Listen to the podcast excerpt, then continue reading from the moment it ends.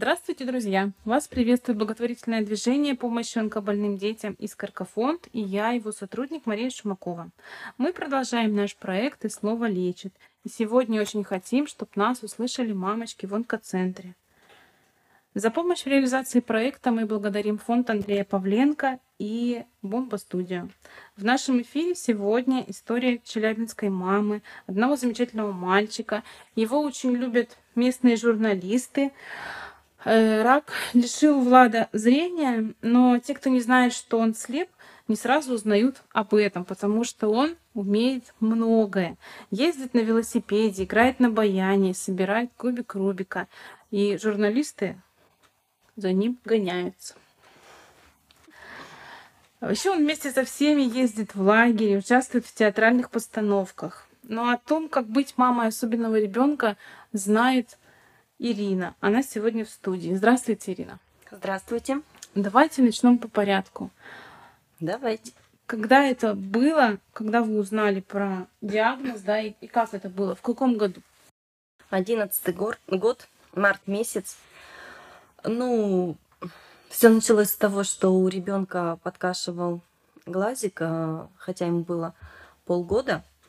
Так как ребенок у меня второй, я понимала, что в этом возрасте уже до полугода зрение должно быть сфокусировано и глаза не должны косить.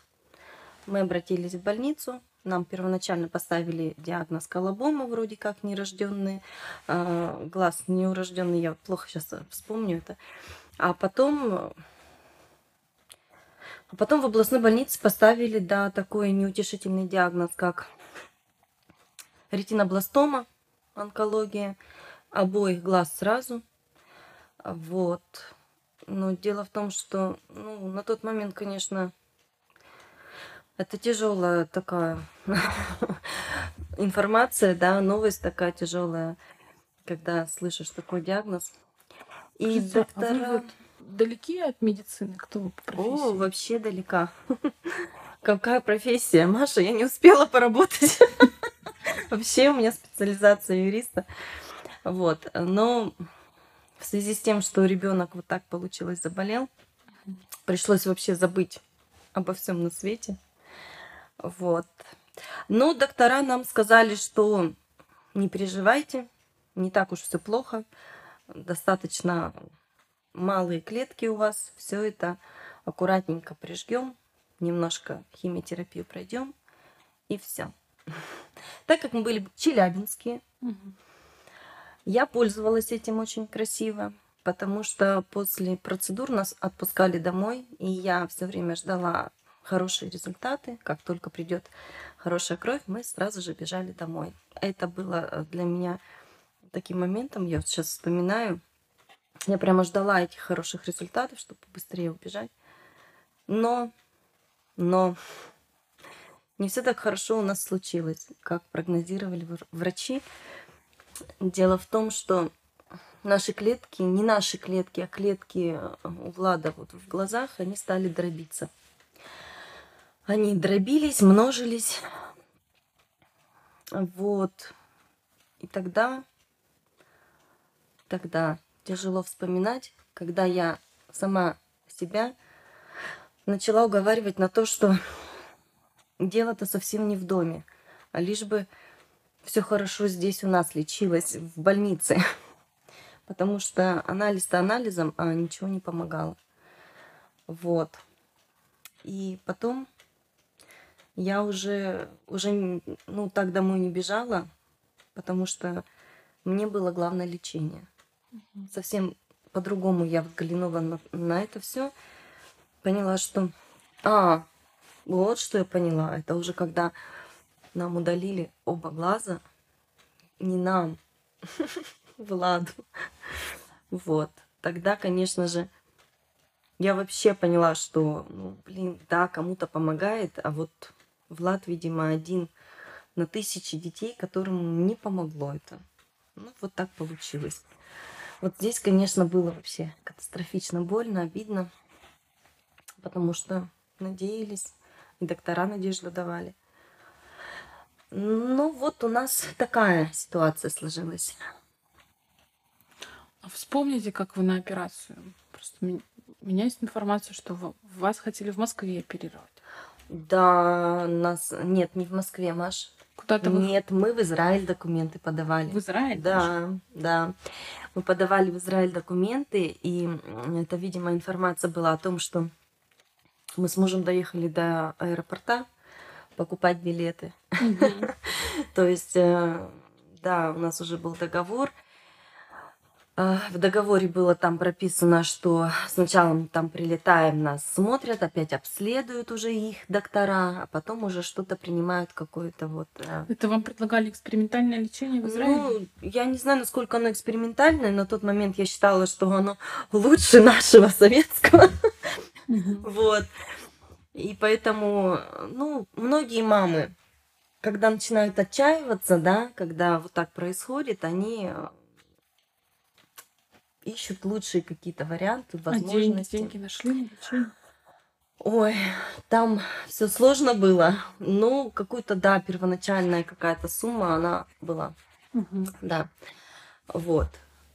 Поэтому мы поехали в аэропорт за билетами уже. И я отказалась. Я отказалась прямо у самого аэропорта. Но на тот момент, Маш, э, на тот момент, я вот сейчас вот даже не вспомню, потому что столько времени прошло, много времени прошло. Был ли у нас уже один глаз удален, либо оба еще были в сохранности. Вот.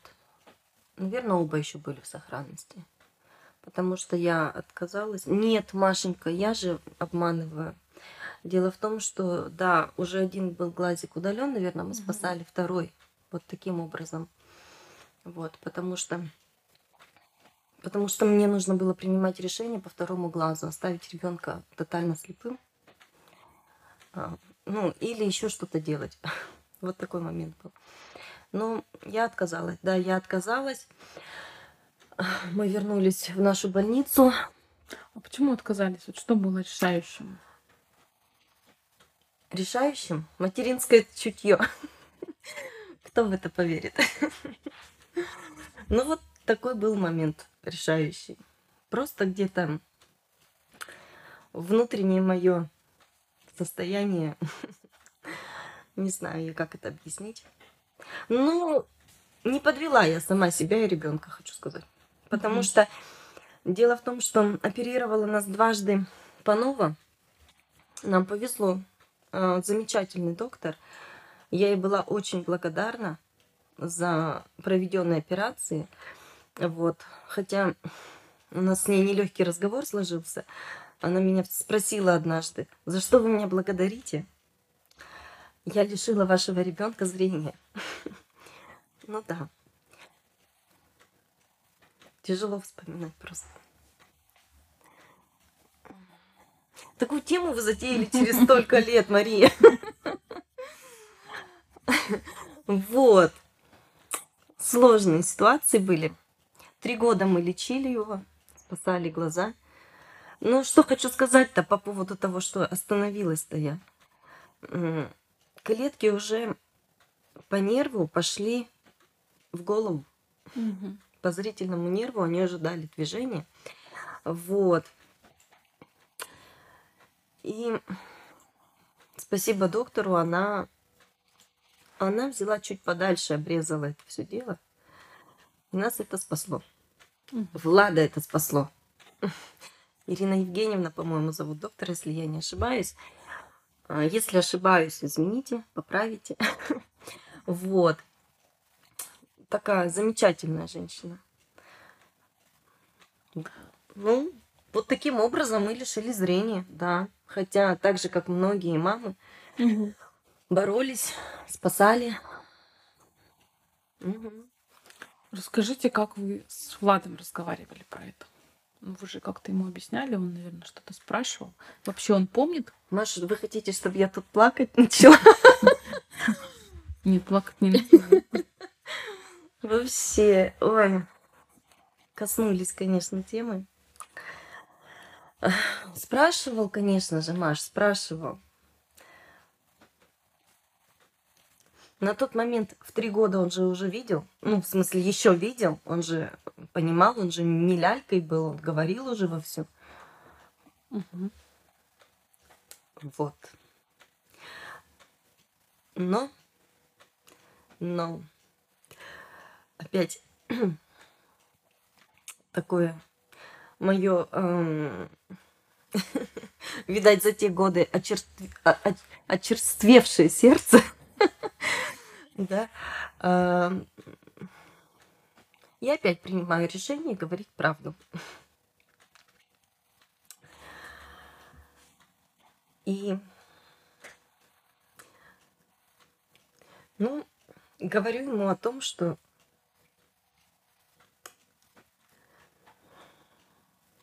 твое зрение теперь в руках. Ну, не хотелось плакать, что делать? Я даже не знаю, что вам сказать. Не плачьте, не плачьте. Сложность была, знаете, в чем?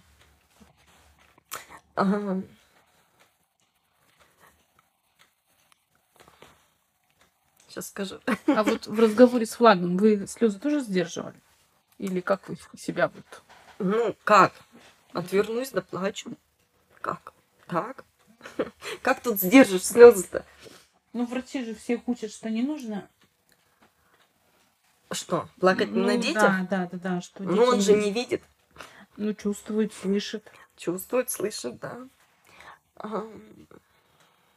Были моменты, когда, ну, уже постарше, когда он мне говорил, мам, ну не плачь, нормально же все. Вот. Так вот. а,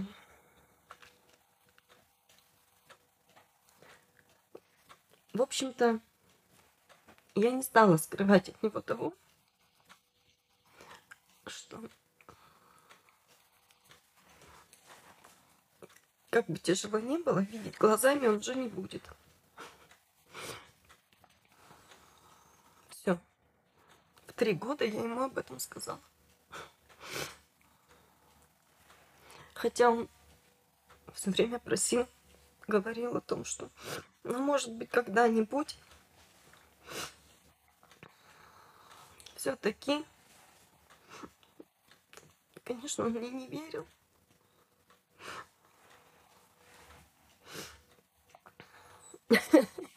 Он мне и сейчас не верит. А ему сейчас сколько уже? 11 лет, 12 год. Он говорит, ничего, ничего, мам, технологии придут, вот увидишь. Я говорю, ну, ради бога, я разве против? Ты к тому времени подрастешь, самостоятельно примешь решение, что там с этими технологиями. Дашь себя на эксперименты, ну, это же твое право. Вот. Поэтому вот так. А на тот момент, да, вот так вот. Не очень просто, хочу сказать. Сложно. Сложно саму ситуацию принять маме. И сложно на эту тему говорить с ребенком. Вот. Но я считаю, что чем дольше мы их обманываем, тем сложнее сказать правду. Потому что доверие между ребенком и мамой, с моей точки зрения, оно немножко подкашивается, теряется.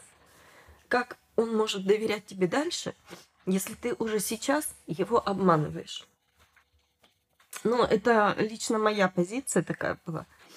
Вот, поэтому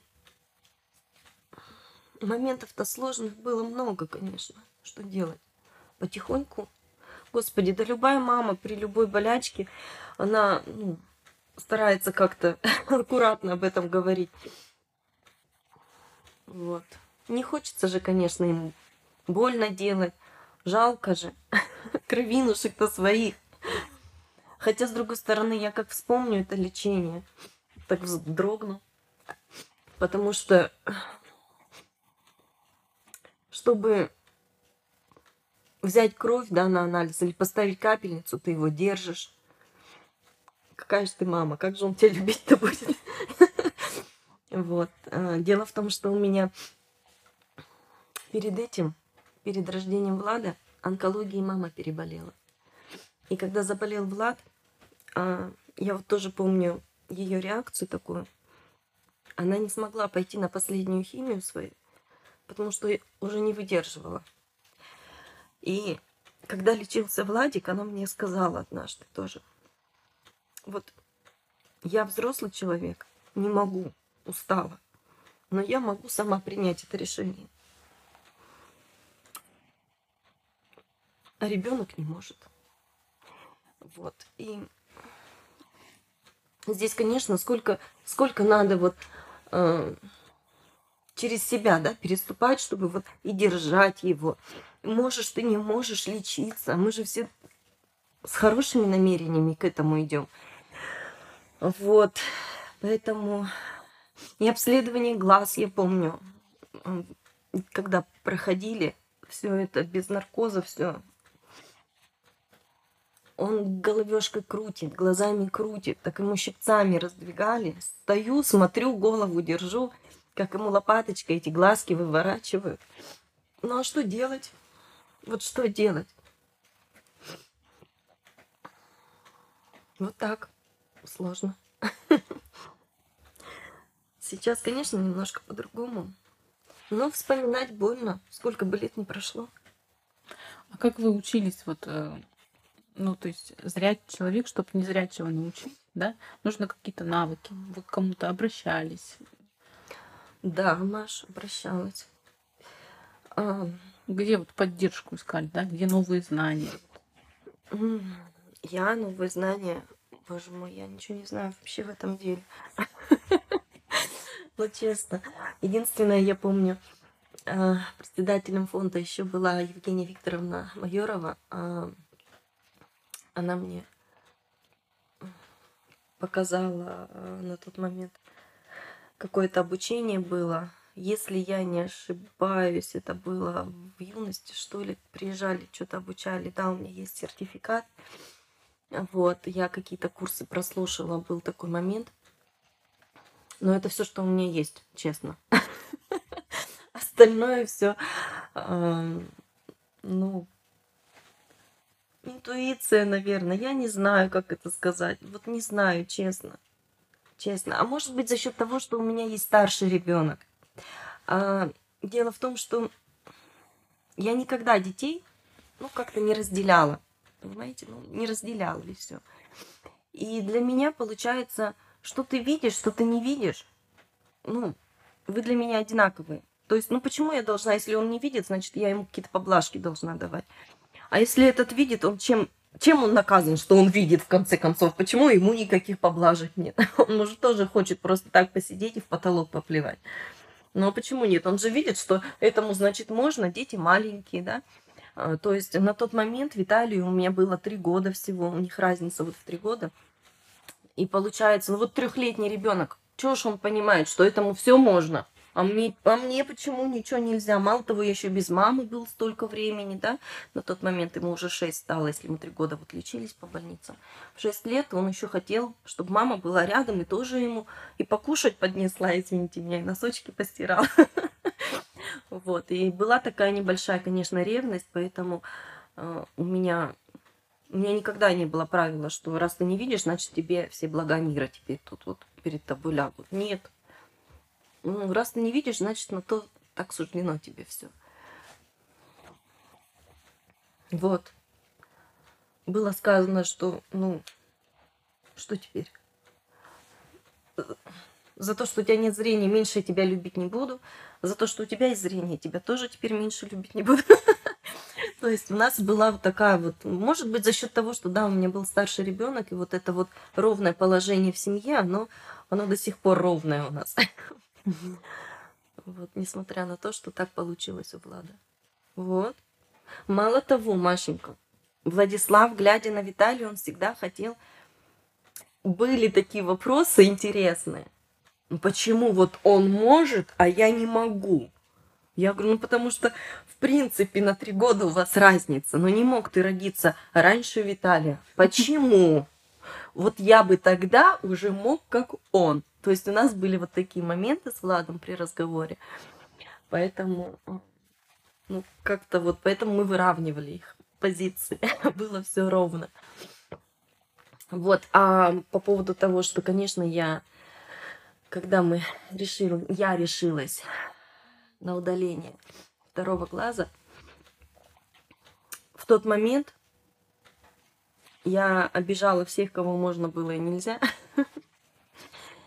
А, это был уже, получается, январь-февраль месяц, да, пока у нас там все заживало, февраль-март уже, конец учебного года, Влада никуда не брали. И я договорилась, э, Владислав ходил на занятия в библиотеку для слепых слабовидящих. Он занимался там с психологом Инной Анатольевной. Она с ним э, тактильные какие-то занятия проводила. У нее там были всякие разные приспособления, игрушки. Конечно же, у меня на тот момент ничего этого не было. Я же откуда же знала, что у нас такая ситуация сложится.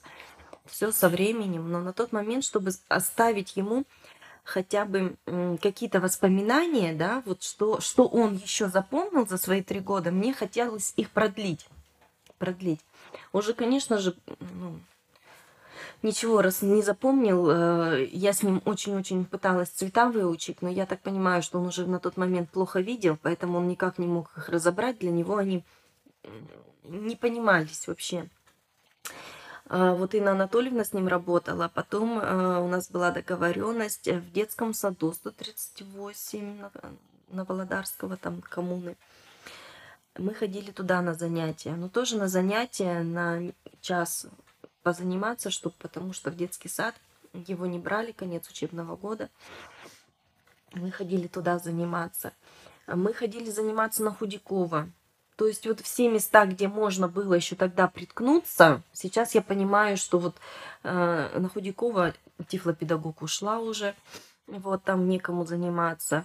Э, в детском саду не знаю, правда, условия. Но в детский сад мы ходили, да, мы ходили полтора года просто на занятия. И потом нас туда взяли. В детский сад он пошел уже в пять лет, в пять лет он пошел. То есть это обычный года. детский сад? Он нет, он не обычный детский сад, он э, с нарушением зрения угу. детский сад. Вот, э, но мало там слепых детей на тот момент было, и они были на полдня пребывания. Угу. Вот, но я же мама настырная. Мой ребенок ходил на полный день. Вот, мало того, что ходил на полный день, а, видимо, характер у меня такой. Я еще люблю поспорить немножко.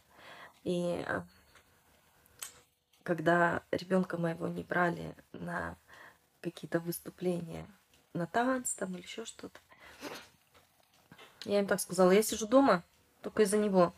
Если вы не можете объяснить ребенку, куда ноги переставлять. Я приду сама с ним, встану в пару. Но мой ребенок будет участвовать, а не стоять в стороне. И вот такие моменты, когда были озвучены, с ним стал заниматься ну, тоже тифлопедагог, и ставили сценки. То есть э, он уже в детском саду начал достаточно ориентироваться по залу там, э, в каких-то мероприятиях участвовать, а, социализироваться с детьми, потому что толком не было социализации за эти пять лет, да. А, конечно, там были у него свои нюансы, на которые он жаловался. Он одевался долго, Маш. Мне все говорили, откуда у вас столько терпения. Я приходила за ним почти за первым. Там была вешалка у них такая в холле. Я раздевалась, потому что это было жарко. И мы уходили почти последние. Он все это время пыхтел, кряхтел, колготки, штаны. Все это я очень упорно сидела всегда и ждала, как он оденется. Вот как оделся, так мы пошли. Поэтому, когда мы пришли в школу, у меня вообще не возникало вопроса, кто будет одевать ребенка. Ему была показана вешалка, на которую он должен был вешать вещи свои. И все. Я, я была свободна в этом отношении. Да. У меня не было. Я уже не ждала часами, как это делала в детском саду эти два года. Я сидела вот эти два года, да, и слушала это бу-бу-бу-бу. Ну, мы это все. Потом у него был интерес к другим вещам. Мы очень интересно выбираем... Э, мы опять... Как же это вот завершить-то мы? Он Владислав очень интересно выбирал педагога по музыке. Когда э, мы совместно принимали решение, что, может быть, на баяне нам тут. Вот. Пришли в одну школу, он с руководителем там. «Мгм. Нет, говорит, я у вас учиться не буду. Даже не говорите мне ничего. Я говорю, Владик, ты думаешь, тебя прям везде ждут?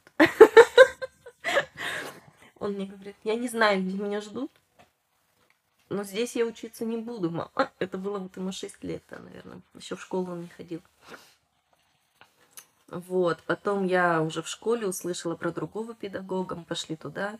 Я говорю, давай вот еще попробуем одного педагога, порекомендовали. Он никогда не занимался со слепыми детьми, этот педагог. Вот.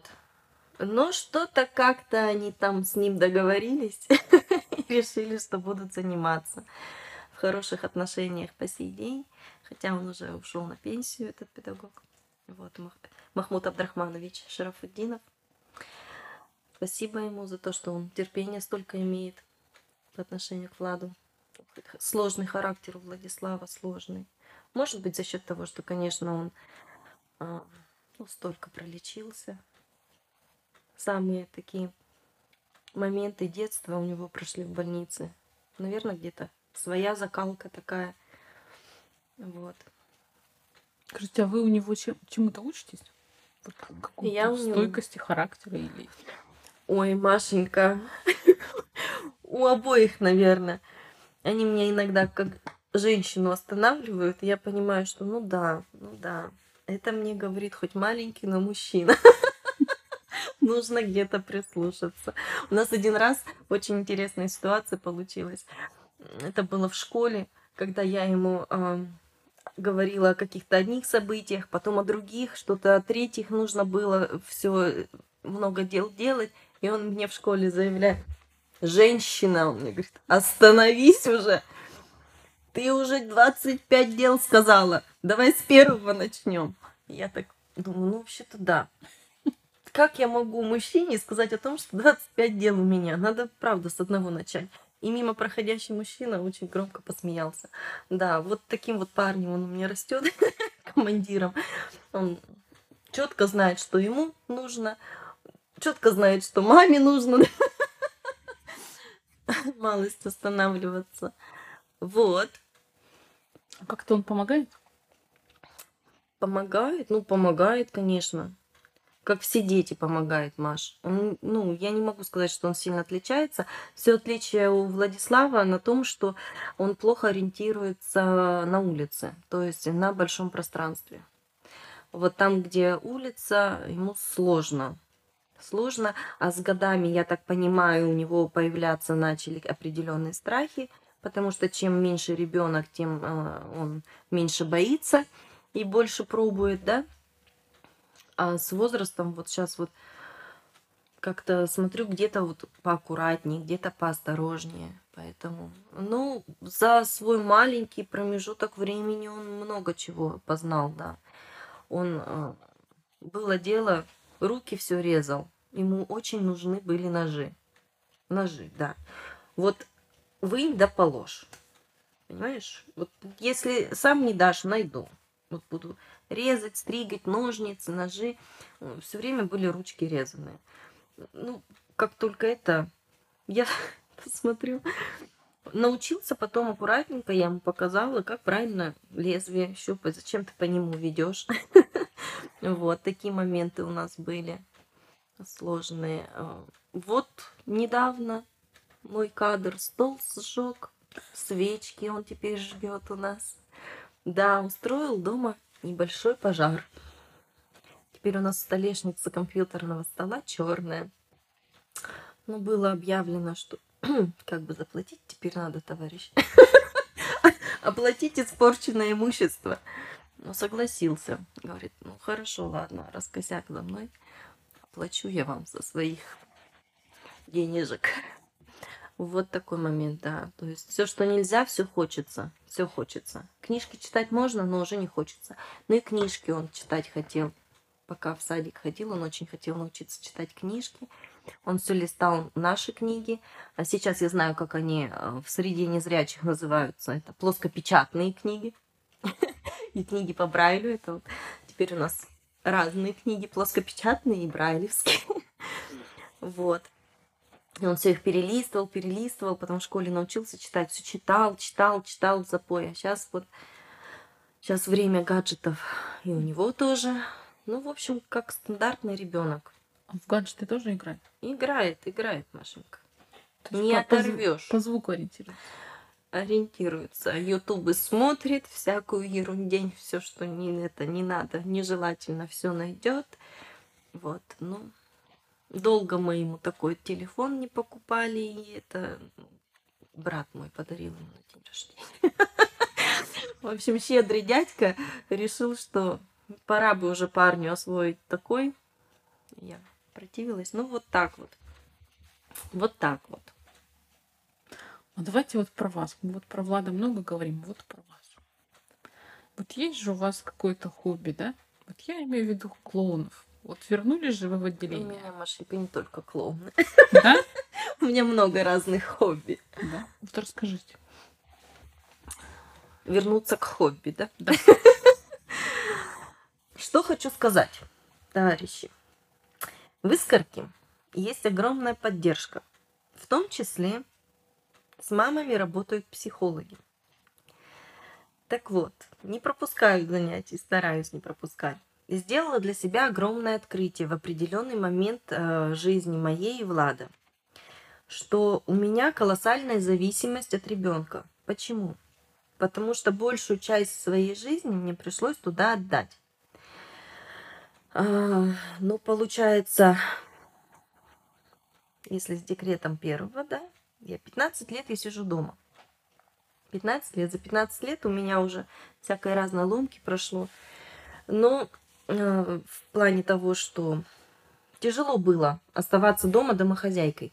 Вот в каком плане. Хотелось тоже на работу, куда-нибудь, чего-нибудь, лишь бы только не стены этого дома. Но и здесь вот я сделала открытие того, что очень завишу от э, ребенка, от его времени, от его занятий, от школы. Сегодня, например, момент был. Говорю, вот как меня можно взять работать, если я сегодня привезла ребенка к первому уроку, а ему, оказывается, к пятому. К пятому. Кто же мне так вот руководитель сказал? Да, пожалуйста, Ирина Николаевна, катайтесь целый день туда-сюда, из школы до в школу. Поэтому вот. И я поняла, что так дело не пойдет. Чего же я буду слезы лить, да, когда его нет рядом, потому что вроде как заняться нечем. А, надо мне что-то, надо что-то куда-то. Да, и с пониманием этого у меня реально я поняла, что у меня на самом деле там много разных увлечений. Просто я им не давала никакого ходу. Я пытаюсь быть больничным клоуном. А, Дело в том, что просто сейчас с ковидной ситуацией большие сложности. Вот. Ну, в отделении была всего один раз. Расскажите про впечатления. Как вот зайти туда после Ну, лет? Машенька, мне нормально. Если спрашивать просто меня, мне нормально. У каждого же человека свои какие-то моменты. Я пережила эту ситуацию.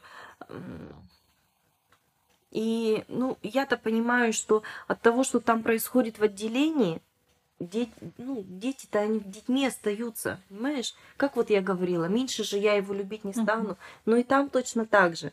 Но никуда же не девается вот э, детство, детство никуда не девается. Вот они точно такие же непосредственные. Ну да, бывают это, на гормонах там какие-то определенные сбои. Но что теперь с этим поделаешь? И для меня это как-то, ну, не было большим ограничением и какой-то вот, я не знаю, я боялась, да. Прежде чем туда зайти, я думала, что, боже мой, я туда опять вернусь в это отделение, и что-то, что-то будет, наверное, может пойти не так. Но когда я туда зашла, я поняла, что да все нормально. Ну, вроде как, ну... А вы какой клоун? Веселый, добрый или какой-то неуклюжий? Какой у вас? Амплуа, образ? Да, я, видимо, пока еще никакой, Маша. Пока еще никакой. Не могу сказать ничего в этом отношении. Сказать не могу. Вот. Эту оценку сама себе дать не могу. А вот первый выход с кем-то пообщались из детей? Как это было? Ну, с моей точки зрения, спокойно, волнительно, дружелюбно. А как уж там дети, я, ну, вроде бы никто не заплакал, не убежал, дверью не хлопнул, и на то им спасибо. Потому что, честно сказать, первый выход очень волнительный. И когда нет контакта, очень сильно переживаешь. И так не знаешь, как себя вести. Вот. А когда реакции нет, ну, говорят, что вроде это не страшно, но для первого выхода, например, мне было страшно. Вот. И про хобби вернемся. Какие у вас хобби? Что Ой, спасает чем? спасает. Ну, я вышивала, я рисовала. Сейчас я еще в театральной студии тоже Всероссийского общества слепых. М, У нас э, по гранту спектакль тоже. Вот. Поэтому там играю. Что у меня еще? Вы Я там- вы там занялась сами лоскутным мастерством. Да, теперь из лоскуточков. Очень интересное дело оказалось. Для не это прям превосходно. Когда я сама ничего не шила. Ну, очень интересно, да. Поэтому у меня много, честно признаться, у меня много увлечений всяких разных. И дети теперь иногда говорят, нашей мамы никогда нет дома. Вот так вот даже. Но опять же, видишь как, нашей мамы никогда нет дома. Когда их куда-то приглашаешь, то ли период у них такой подростковый. Сейчас им на данный момент вообще ничего не хочется. Мгм. Ну вот не хочется. Ну какой смысл возле них сидеть? Да, вот они видят, меня нет дома. Но это так относительно, конечно, что дома нет. Просто я с ними не сижу, в гаджеты не играю. Вот. А так-то. Зато они всегда дома. Я знаю, где их найти. Вот такие моменты. Мгм. Скажите, а в завершении разговора какое-то пожелание, может быть, нашим мамам, которые вот в отделении сейчас лечатся, да, мы к ним не можем зайти, да, и клоуны к ним не заходят. И связи-то у нас никакой нет. Точно. Что-нибудь вдохновляющее. Вдохновляющее. Мне вот всегда вдохновляет, да, мой ребенок младший, Владюшка. Он сейчас на ролике пошел кататься. Очень меня вдохновляет, знаете, чем? Буквально позавчера он на самокате упал очень сильно, потому что ямку не увидел и колесом залетел. И встав, полежал немножко на асфальте, встал и говорит, нет, самокат уже все, ролики мам надо срочно. Я... Меня это удивило, как будто на роликах, если ты в яму залетишь, ты, значит, перепрыгнешь ее. Так вот, что хотела сказать. Вот, видимо, не отчаиваться на том, что падаешь. Вот вставать и искать другие варианты, да? Искать что-то лучшее, позитивное. Ну, вот хорошее, конечно, такое интересное отношение к жизни у него. Правильно вот ты говоришь, чему он меня учит? Наверное, по-другому на жизнь смотреть. А как? Я вот сейчас думаю, если бы я, может быть, все это проплакала дома, просидела, да, возможно бы из него бы ничего не вышло. Меня недавно спросили, а как он себя обслуживает? Я говорю, а у меня как-то никогда вопроса такого не возникало, как он себя обслуживает. Как все, говорю. Обслуживает, как все. Нет у нас такого, что... Нам еще очень повезло. Повезло в чем? У Владислава была только ретинобластома, и, слава богу, больше ничего сопутствующего. Тяжело тем мамам, у кого еще сопутствующее что-то у детей. Там ничего не могу сказать. Свой какой-то подстрой, свои какие-то выходы из положения. В нашей семье повезло. Я считаю, что очень повезло. Поэтому дерзайте, ищите пути. Не надо отчаиваться на том, чего не получилось. Как-то же Если мы не объясним, да, детям, как дальше надо, они не покажут нам, что это реально возможно, то как же взаимодействие будет? Ну, я думаю, что у всех все получится.